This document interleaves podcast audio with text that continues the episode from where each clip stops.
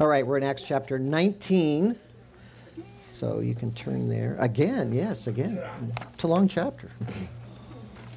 And I'm making the most of it, brother.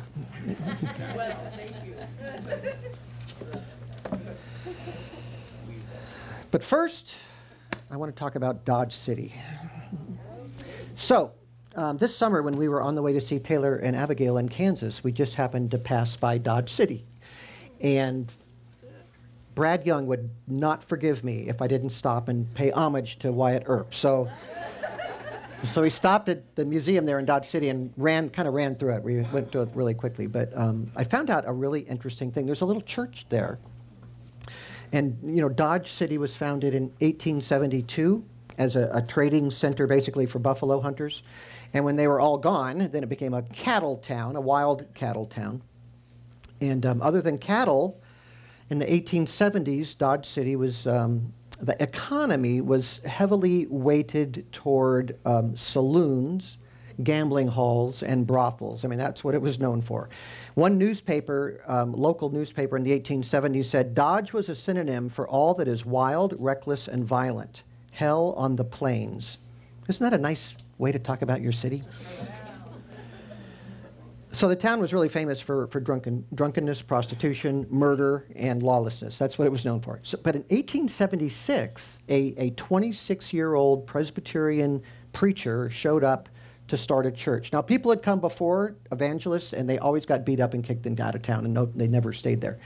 Um, but this guy came, and um, there's an article in the Dodge City Times from 1878, and it really describes beautifully, I think, the, the arrival of Reverend Ormond Wright of New Hampshire. So it says this is an actual article from the Dodge City Times. The wicked city of Dodge can at last boast of a Christian organization, a Presbyterian church. It was organized Sunday last week. We would have mentioned the latter last week, but we thought it best to break the news gently to the outside world. The tender bud of Christianity is only just beginning to sprout. But as tall oaks from little acorns grow, so this infant, under the guide and care of Brother Wright, may grow and spread its foliage like a manly oak of the forest. Years ago, John the Baptist preached in the wilderness of Judea, and his meat was locusts and wild honey. But he baptized many converts in the river Jordan.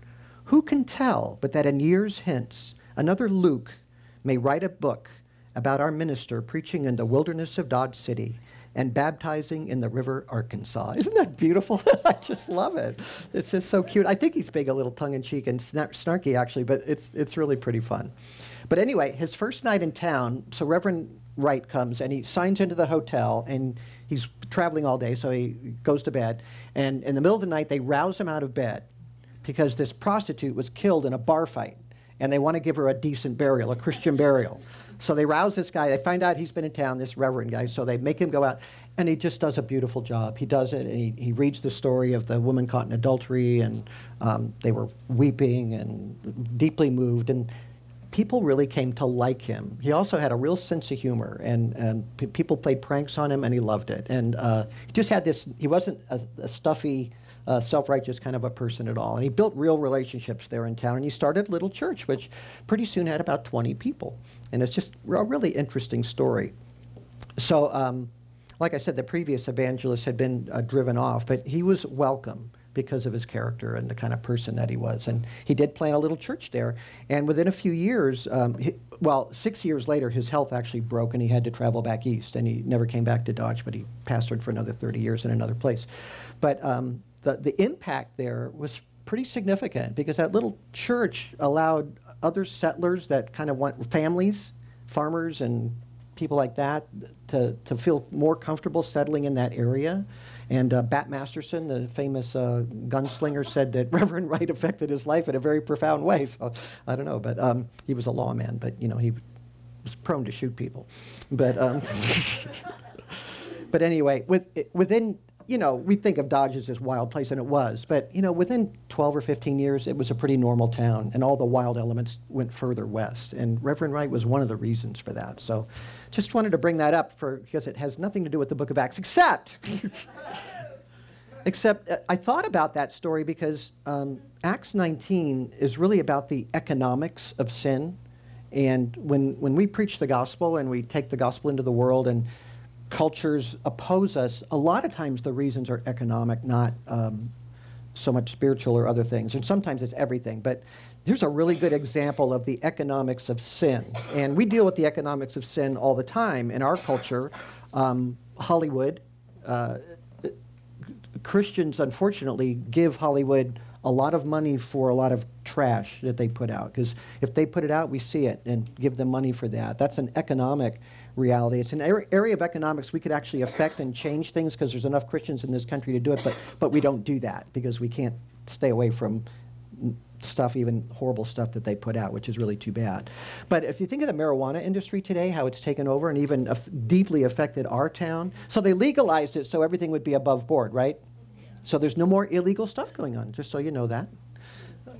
Of course, there's tons of illegal stuff going on. It's one of the biggest issues right now in the Antelope Valley and in, and in Acton. Um,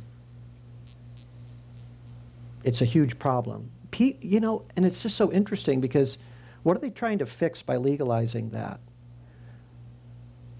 They want everybody to uh, be able to get high whenever they want to. So, and if, if it's so popular, it's so widely used that in our culture, people are so unhappy or so unable to enjoy life that they literally need chemical stimulation to be happy. I mean, that's like an amazing thing about our culture that that many people have to be high chemically, a false way of feeling good just to make it through life. Like they can't feel good without chemicals. That's, that's really a tragic thing. But of course, this gigantic industry has grown now and it's, buying our houses and all that kind of stuff, you know, for illegal grows and everything. All of that's happening. So when the gospel comes and people give things up, it, it changes the economic dynamics in a community. And that's kind of what's going on in the city of Ephesus. Um, last time we looked at the great revival that took place there as people forsook their allegiance to the pagan deities like Artemis. Great is Artemis of the Ephesians. So that was the central goddess of Ephesus. And they willingly, we saw last time, destroyed all of their magic books and all of their um, stuff up to the tune of many millions of dollars worth of things because they trusted in Jesus and they were not going to cling to those things anymore. They were going to let them go. Verse 18 uh, many of those who believed kept coming, confessing, disclosing their practices, and many of those who practiced magic brought their books together and began burning them in the sight of everyone.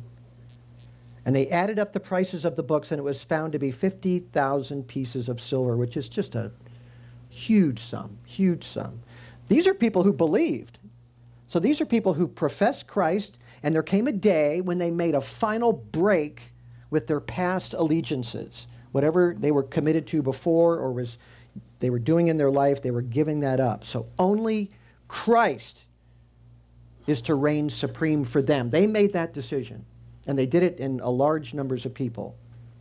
So it says they kept coming. They kept coming. That verb implies an ongoing process there. They were confessing and they were disclosing their practices and getting rid of them. So it was a great day for the gospel because people got serious about their faith. And that's how you know people love Jesus, if they love him more than other stuff, you know, other things. That's how you know. So they were willing to forsake the world for him. So we're not told exactly what caused this great revival at this particular moment. It just kind of all happened at one time. Maybe somebody preached a great sermon um, on the church and uh, the, the need to let go of the world, you know. Maybe that somebody preached on Psalm 25, like we read earlier in the service this morning, where David says, Make me know your ways, Lord, teach me your ways.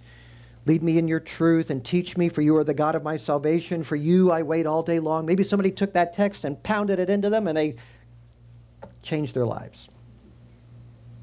Whatever happened, the people were moved to put feet to their faith and do something very specifically to make the living God their trust, not stuff, not other things, not other gods, not chemicals or anything like that. So, verse 20 says So the word of the Lord was growing and prevailing mightily. That means it was having a big effect on a, a large number of people. So, this event, this burning of the magic books, was really about believers just getting real about their faith. And it appears to have led Paul to make a decision because he's been in Ephesus longer than he's been anywhere else in the mission field three years, and he's made a decision um, to move on. So, uh, verse 21, he's thinking about other places, even Rome. Verse 21, it says, Now after these things were finished, so that's that whole sort of movement, this giving up of things, Paul resolved in the Spirit to go to Jerusalem after he had passed through Macedonia and Achaia, saying, After I've been there, I must also see Rome. So Luke uses a really interesting phrase here. He says he resolved in the Spirit. So Bible students have a big thing in their head about that when they come across that. So spirit, what is that a capital S or a small s? Of course, when they wrote these Greek things, they were all capital letters. So um, they didn't have that. So is it the Holy Spirit or is it Paul's Spirit? That's one of the translation issues there. So some Bibles will translate it with Spirit capital, like mine does, and other ones will translate it with a small s, like it was Paul's Spirit that he resolved inside, internally, in his spirit, that kind of a thing.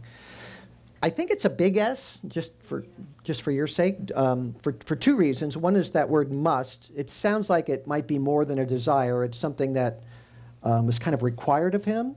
Um, it's not super definitive about that because we say must sometimes. You know, before I die, I must go to Israel. We say things like that, so that's not a super strong argument. But um, the strongest thing I think is is the, the phrasing itself. It says Paul was Paul was resolved in the Spirit, not his Spirit. So usually, if you're talking about a person and their own mind and their own heart, you would say they're resolved in their spirit. I, he was resolved in his spirit. But this says the Spirit. And that sounds a lot more like the Holy Spirit, the way Luke uses that kind of phraseology. So I think he's being told to do this, or led by the Spirit to do this. So, um, but anyway, he's going to go to Jerusalem one more time and then he's going to go on to Rome. And I think another basis for this, believing it's the Holy Spirit, is he is determined to go to Jerusalem, even though many people try to dissuade him. That's coming up in the book of Acts. But he's determined to go there. And maybe he has to. That might be the whole issue there, because the Lord's telling him to do that. But anyway, um, there's a couple other reasons why he wants to go. In Acts chapter 20, verse 16, it, it specifically says he wanted to be there for Pentecost in Jerusalem. And Acts 21, 18, and 19 makes it really clear that the Jerusalem church and its leaders um, that sent him on the mission field, he wants to meet with them. It's been three years. He hasn't even met with that church again. So he wants to go to the the church. His, I mean, his sending church is Antioch, but his you know Jerusalem is the center of everything. So he wants to go back there and connect with them, and then go to Antioch and all that. So anyway, um, we also know from a lot of the letters that Paul was collecting a rather large um, amount of money to bring to Jerusalem. That may have already happened, but he wants to see how that all worked out. Those are all reasons he might have wanted to go personally, anyway. But the Holy Spirit um, seems to have very definite plans for him, I think, in this text. Now, if you're in Ephesus on the um, western edge of Asia Minor and you want to go to Jerusalem, which direction do you go? You go east. You can go south if you want to take a ship around, but you're going east. I mean, Jerusalem is east. But he's going north and west because it says he wants to go to Achaia and Macedonia. Macedonia is northwest, northwest, and Achaia is going south from there. Why, what's there? Well, the churches he planted recently. So before he came to Ephesus, those are the churches that he planted. So if you remember, before he came to Ephesus, he went through Galatia to meet with and, and encourage all the churches he had planted on his first missionary journey. And now he's going to revisit, after three years in Ephesus, the churches he planted on his second missionary journey before he goes to Jerusalem. So that's why he's going a long way around. So he, he wants to do all of that. So in Macedonia, there's Philippi and Thessalonica and Berea, and then south to Corinth. And then he can start heading uh, east again. So, um, he just wants to see these people.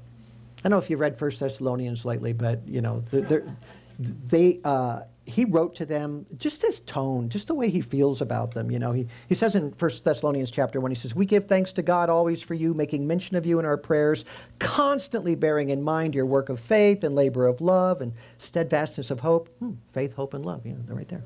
In our Lord Jesus Christ, in the presence of our God and Father, knowing brethren, beloved by God, his choice of you. He's just thinking about them all the time, and it's been years since he's been there. So he wants to revisit all of these churches. He longs to see them. And he needs to go to Corinth because that church is a mess. So um, it's, it's good to go back to there too. In fact, in 2 Corinthians chapter 11, 28, he talks about, quote, he says, the daily pressure on me of concern for all the churches, who is weak without my being weak, who is led into sin without my intense concern. It's just the pastoral heart right there. He's got that feeling towards them, so he wants to go back to Corinth again as well. He's been sending guys, there's a lot of communication going on, but nothing like being there in person to just to really connect again and make sure they're doing good and everything is going well. So he sends two of his top men to go ahead of them ahead of him to um, Macedonia and Achaia. So, verse 22 And after he sent into Macedonia two of those who assisted him, Timothy and Erastus, he himself stayed in Asia for a while. Okay, then right about this time, something really alarming transpires. There's a big upheaval in Ephesus. He never did have his Ephesus riot, and now it's going to happen after all these years of being there. So, um, although he personally is left out of immediate danger, but um, it's a big mess in Ephesus. Why would there be a problem after three years? Why something after three years? I mean, everybody knows who he is, uh, his impact and the gospel's impact. Well, the gospel's been a little too successful.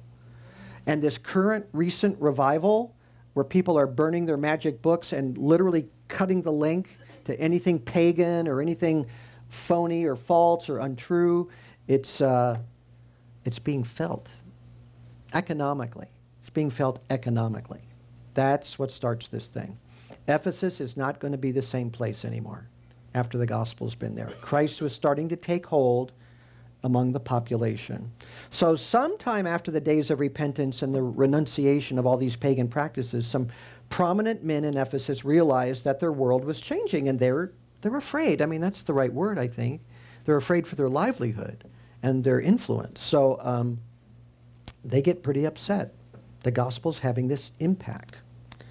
So when great revivals happen, things change, whether it's Dodge City or the great mighty city of Ephesus. You know, it doesn't really matter. But when many people in one area start to make Jesus important in their lives, the first thing in their lives, and their lives change, then the society changes as well.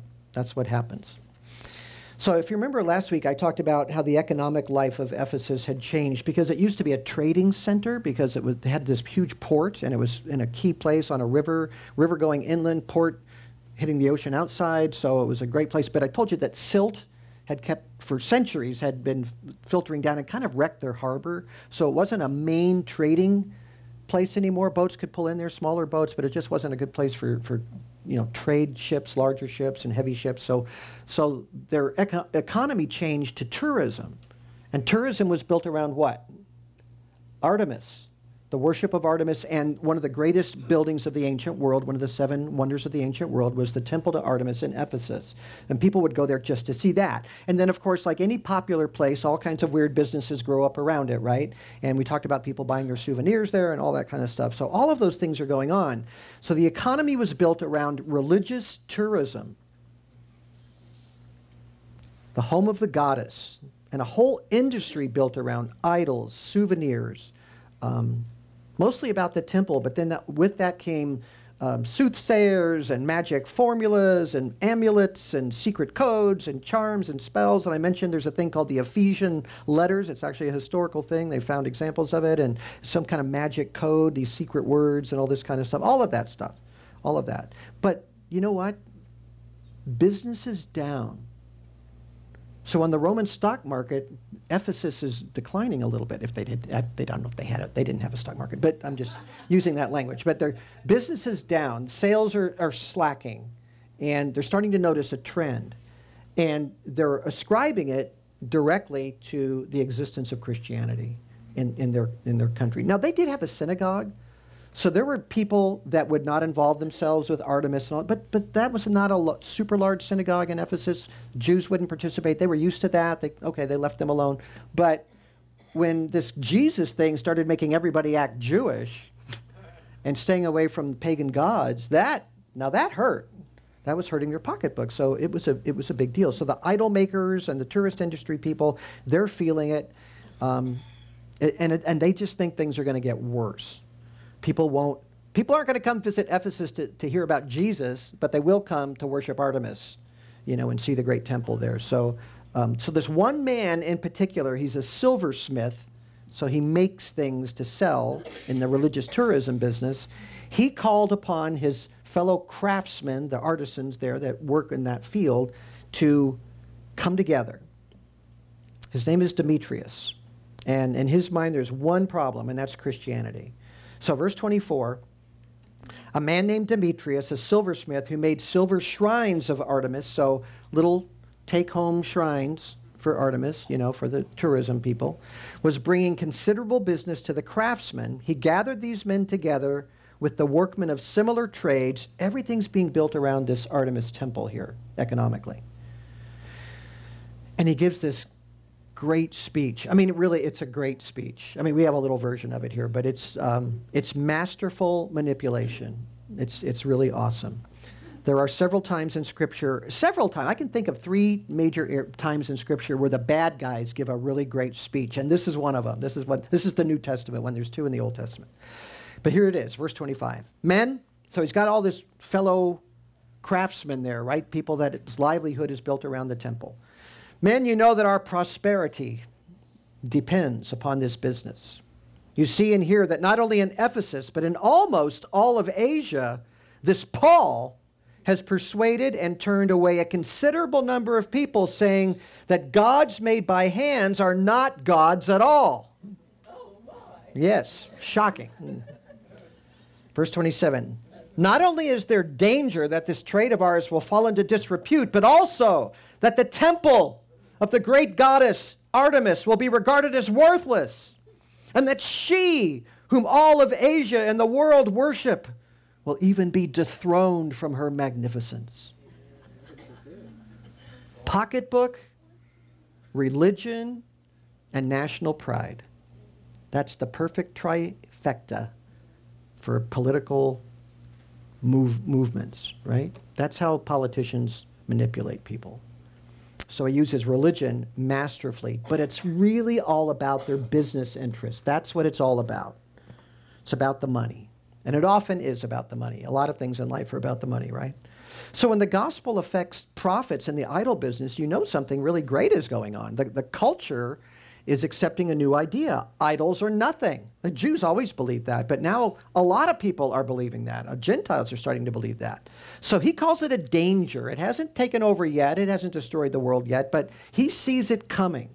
He sees the effect going on. So, verse 28, a near riot starts. When they heard this, they were filled with careful deliberation. No, that's not what it says. This is a master speech. Remember, what happens when you get one of these guys that knows how to press all those buttons? They were filled with rage. They were filled with rage. And they began shouting, saying, Great is Artemis of the Ephesians! And they're chanting that, you know. So notice the emotional pitch here. It's, it's pure rage. And we see that today, uh, even in our own politics sometimes. But you can really see it in is- Islamist uh, world, right? Uh, Allahu Akbar. I mean, that's it's that level of chanting in the streets kind of stuff, you know, death to America and all that kind of stuff. So uh, that's a similar thing going on here.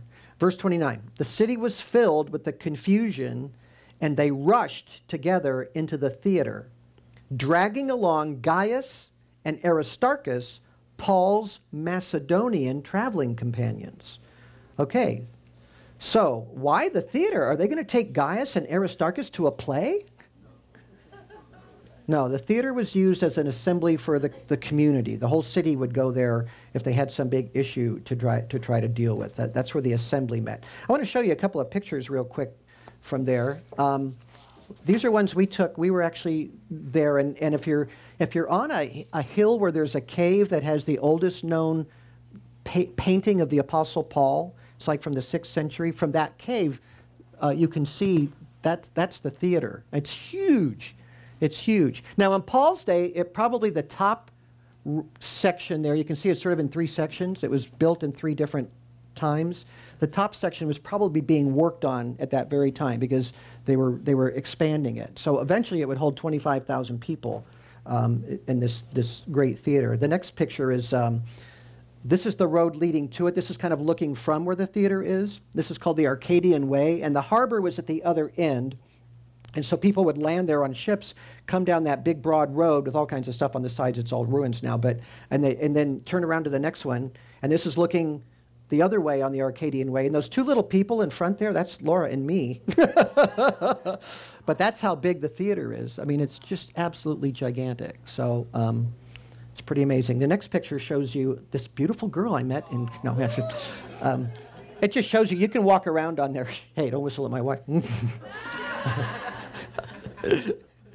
anyway, then, then, then the last picture just shows you from up when you're sitting up in there what it looks like. So it's a huge place. Of course, it's just it's a ruin, so it was even more grand, but it's still really grand. It's just an amazing place. That's where they take them.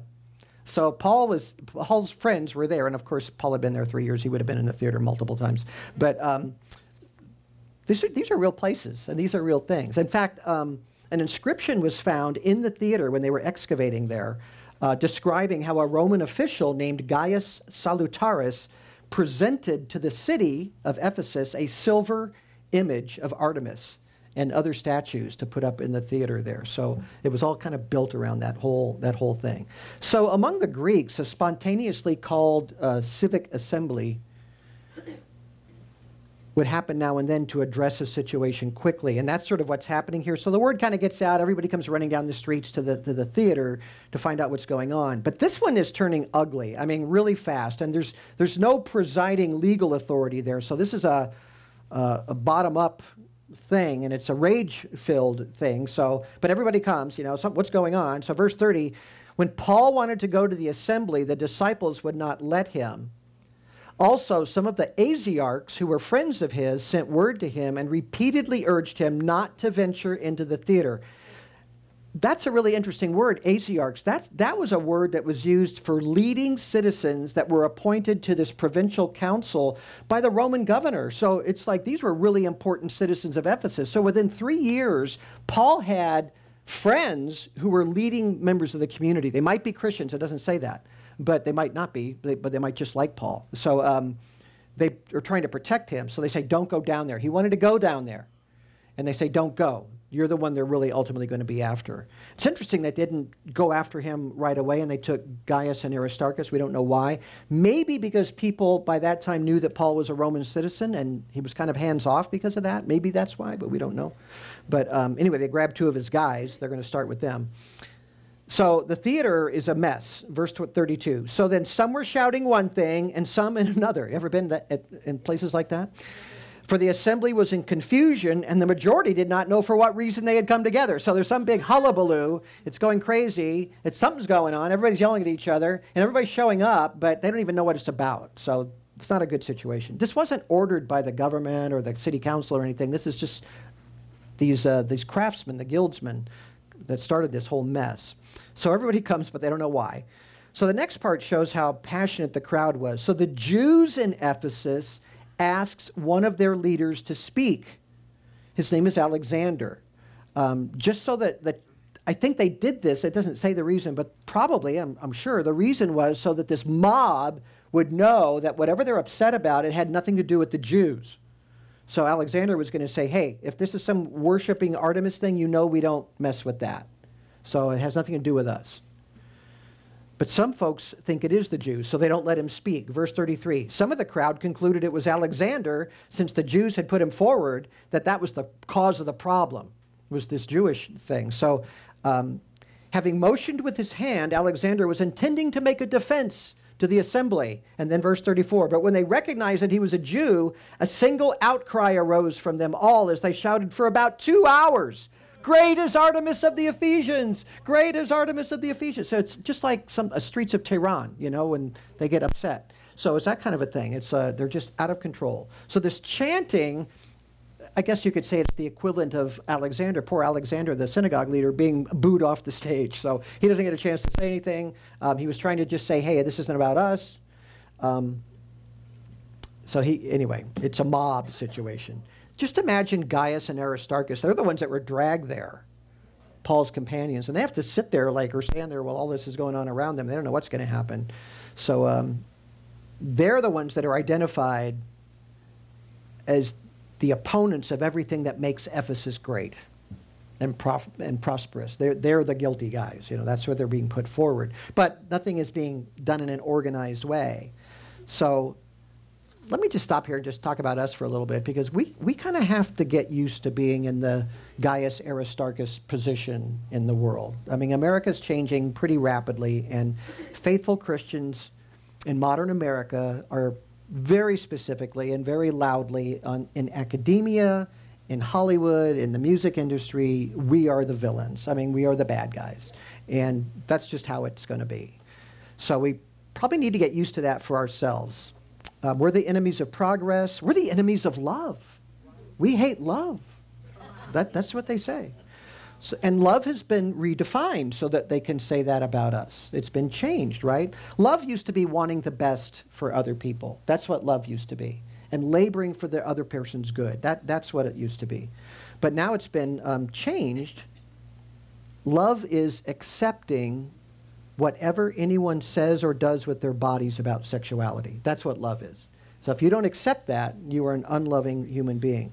So even though we've had centuries of people agreeing that you do need to control your sexuality and there's sort of a proper order for sexuality, that's off. So now, if you believe what people have believed for centuries, Christians and non Christians, you're an enemy of the state and of, and of people. So the, the rainbow flag is, is raised with the same unforgiving fervor that these Ephesians folks have in defense of the goddess. It's the same intensity and rage at, at people that don't accept that kind of thing. Say the wrong thing and you'll be canceled, right?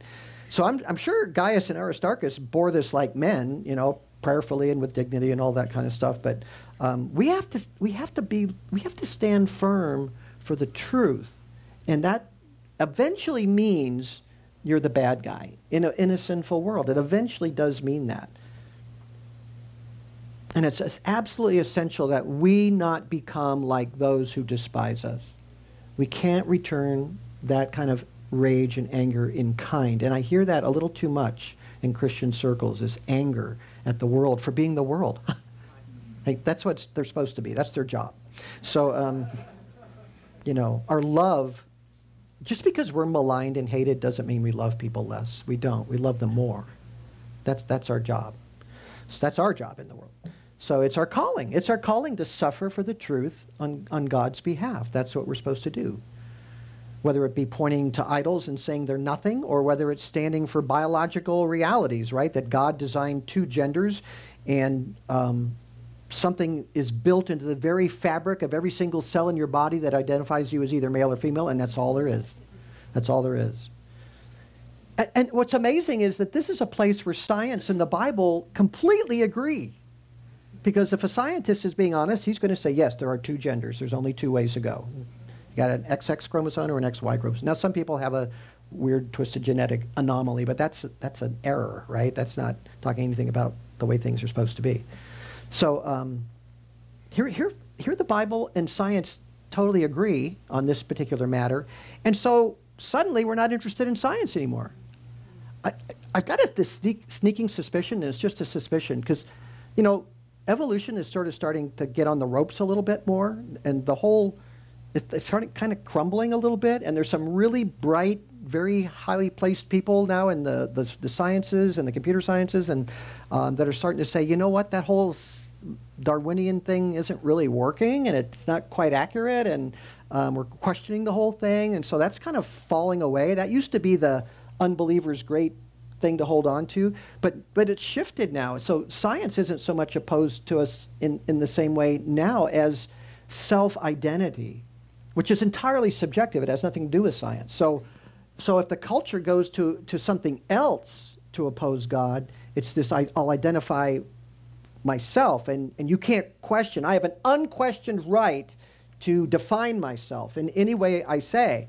It's difficult to argue against that, right? I mean, with science, ultimately, science is going to bear itself out with what the truth really is because you keep studying and more things come about. And that's why evolution's kind of on the ropes right now. It's having a, a hard time.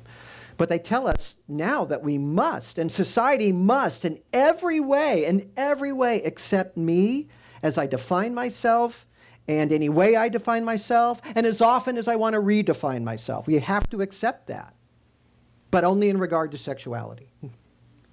That's what that's all about. So, like Demetrius, they suggest if you don't accept this, you're an enemy of mankind. Great is the autonomous self. That, that would be the chant. A much more demanding God than Artemis, the autonomous self. I am whatever I say I am. And you've got to accept it. You've got to. Sometimes men who are not even of us, Christian people, religious people, sometimes they'll stand up and agree with us. And that's what happens here in Ephesus. On this day in Ephesus, a guy stands up, not for Christ, but for justice.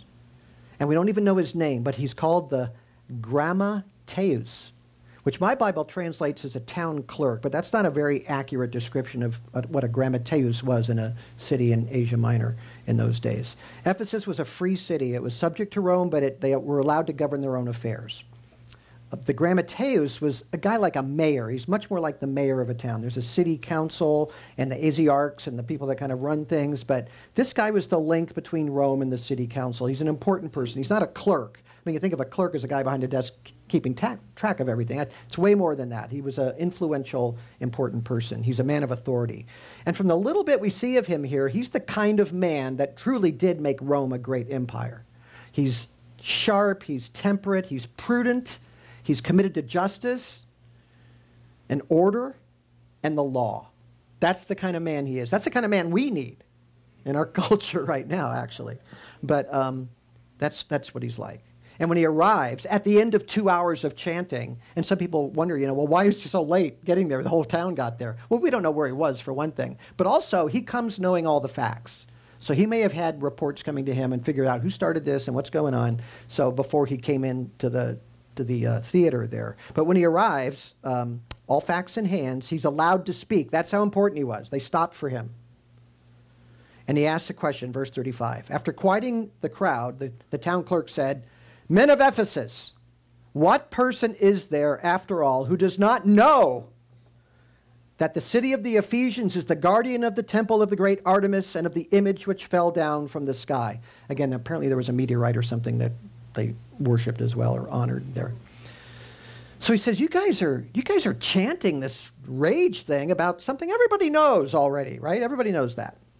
So he's kind of shaming them for being an undignified mob, which Romans hate. Romans hate things out of control. So um, he says, "Of course, Artemis of the Ephesians is great, and nothing's happened to her. She's still there. The temple's fine. Nothing's going on." Verse thirty-six. So since these are undeniable facts, you ought to keep calm and not do anything rash. That's great. That's great advice. And because these things are true, he says, just act accordingly. Verse 37 For you have brought these men here who are neither temple robbers nor blasphemers of our goddess. Now, it's definitely true that they weren't robbing temples. Temples were used as banks in the ancient world. They didn't have banks. So they used temples because they thought a certain number of people would be afraid to rob a temple and get the gods mad at them. But also, it was just the most secure place around. So people would actually put their money in a temple for protection, probably pay a little fee or something. They really worked like banks in many ways. But so, so uh, he says they're not temple robbers. Now, when he says Christians haven't blasphemed the goddess, well, they probably do. I mean, from a pagan perspective, I'm not sure though. I'm not sure about that. He might be leaning on his knowledge of the Jews. Now, this is something you might not know, but this is pretty interesting. The Jews actually had a rule that governed their communities that lived in pagan places because most Jews did not live in the Holy Land. They lived all over the Roman Empire. And we've seen synagogue after synagogue after synagogue. They kind of had a rule among themselves. And Josephus, who lived the time of Paul, a Jewish historian, he actually wrote about it. And here's, here's what he said. The rule was for Jews living in Gentile lands. Now, in the Holy Land, they could knock pagans all they wanted to. But in, when they were in other people's countries, it was let none blaspheme the gods which other citizens serve, nor rob foreign temples, nor take treasure that has been dedicated in the name of any god. So um, Demetrius was right in verse 26. The, the Christians did say that God made with hands are no gods at all. They, they do say that. But maybe they didn't blaspheme Artemis by name. Maybe. And the only thing, example I can think of that is when Paul was in Athens, he didn't specifically attack Jupiter or Venus or anything like that. He just gave a great speech about what the true living God was like and that he doesn't dwell in houses made with hands. It was general. He didn't attack God specifically, he did it generally, and that's kind of what the, Demetrius knew in verse 26 that they say that gods made with hands aren't gods at all. They did, they did say that, and Paul would have definitely taught that. But Paul might have avoided attacking Artemis by name. I don't know. But like I said, in Athens, he, he didn't do that, as far as we know. But um, anyway, whatever the case is, there had any laws been broken? That's where the Grammateus is. That's where his mind is going. Have any laws been broken? If so, he's going to say there's a system of justice for that. But rioting and mobs, they have no place in a Roman city. So, verse 38. So then, he's going on, if Demetrius and the craftsmen who are with him, see, he knows, he knows who started this, have a complaint against anyone, the courts are in session, and proconsuls are available. Have them bring charges against one another. But if you want anything beyond this, it will be settled in the lawful assembly. This is not a lawful assembly. That's what he's saying. And if you want to have a lawful assembly, we can do that. And you can bring charges and the whole thing goes. It's very masterful. And then it says, after this, he dismissed the assembly. So there will be an investigation. I got to throw this out real briefly, too. It mentions proconsuls, plural.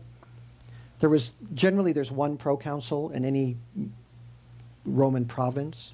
There was a brief period of time in Ephesus, right when Paul was there, where there were two proconsuls. Because one was murdered, he was assassinated, and these other two guys took his place until the emperor sorted it out. It, it's just pretty interesting that that perfectly matches what Luke says, because that, that's something we know from history. Just had to throw that out there. But anyway, um, Luke gives a pretty fair portrayal of government officials in his writing. Uh, he will criticize them when it's appropriate, but you know, respectful when they're true to their station and honorable men. And that way, you know, the book of Acts, if it was ever read by Romans in power, they would see themselves portrayed fairly by Luke. And I think that was an important um, thing then. So um, the commentator Lenski says of this particular day, he says, It began wildly, it ended tamely. That was God's providence. He as yet wanted no martyrs in Ephesus. So the Grammateus solved that problem that day. And there weren't martyrs that day. There will be in Ephesus in the years to come, but not then. So for now, things calm down and the gospel is progressing. But you know, honestly, Demetrius' fears were pretty unfounded in terms of their own time period. It took a long time for the gospel to really work itself into these cultures enough where paganism really stopped. But we do know one thing so right around the turn of the century, I'm talking about into the second century, like the 105, 17, 110, right in that zone, there's letters being exchanged between the governor of Bithynia, which is right next door to Asia. It's just north west east of there, northeast, Bithynia. His name was Pliny, and he wrote the Emperor Trajan, and they had this long conversation back and forth about what to do with Christians. And Pliny says, I'm not going to give you the whole thing, but they, they, they talk about, Pliny said, I'm putting them to death if they won't deny Christ and burn um, incense to your name. And he says, but I'm getting all these anonymous lists of people from people uh, accusing other people of being Christians, and I don't know what to do. And the emperor writes back and he says, hey, let's not do the anonymous list thing. He says, but if they're going to, if you got a real Christian there and he refuses to deny the faith and curse Christ, then yes, put him to death. So he did that. And then Pliny writes back and he says, the temples are starting to be revisited again because nominal Christians or people that were kind of hanging on church kind of because it was fun and nice and they liked it and it was beautiful and they loved the hymns or whatever the thing was, those people went back to some level of pagan practice. Because he said before that, he said, before I started killing them, he said the temples were empty and the gods were being neglected. That's what he said. So that was like 50 years later. So it really was having that impact over time, the gospel in, in there. So it made a big difference. It really did. So much of the opposition to us, it's not personal. It's not personal. It's about the blindness of men's hearts. It's about the love of sin. And it's very often about the love of money. That's a big part of it. So expect opposition, let them rage, and love them. That's our job. That's our job. That's actually what we're called to do, to love those that hate us That's what Jesus did, and he did that for us, and that's what we're supposed to do. God determines the times. Sometimes we have to just stand firm. Sometimes we have to die for him. Sometimes God will ordain circumstances where the gospel really flourishes in peace, and at other times, the blood of the martyrs is the seed from which the gospel grows into different cultures. It just depends on his sovereign will what's going to happen or when. But in all things, we're supposed to be what? Faithful, right? Faithful. And take what comes as, God's will for us. So our joy and our hope are, are not dependent on the conditions of the world around us. You should never get depressed about that. You're a light in that world. You've got a wonderful mission in that world, a job in that world.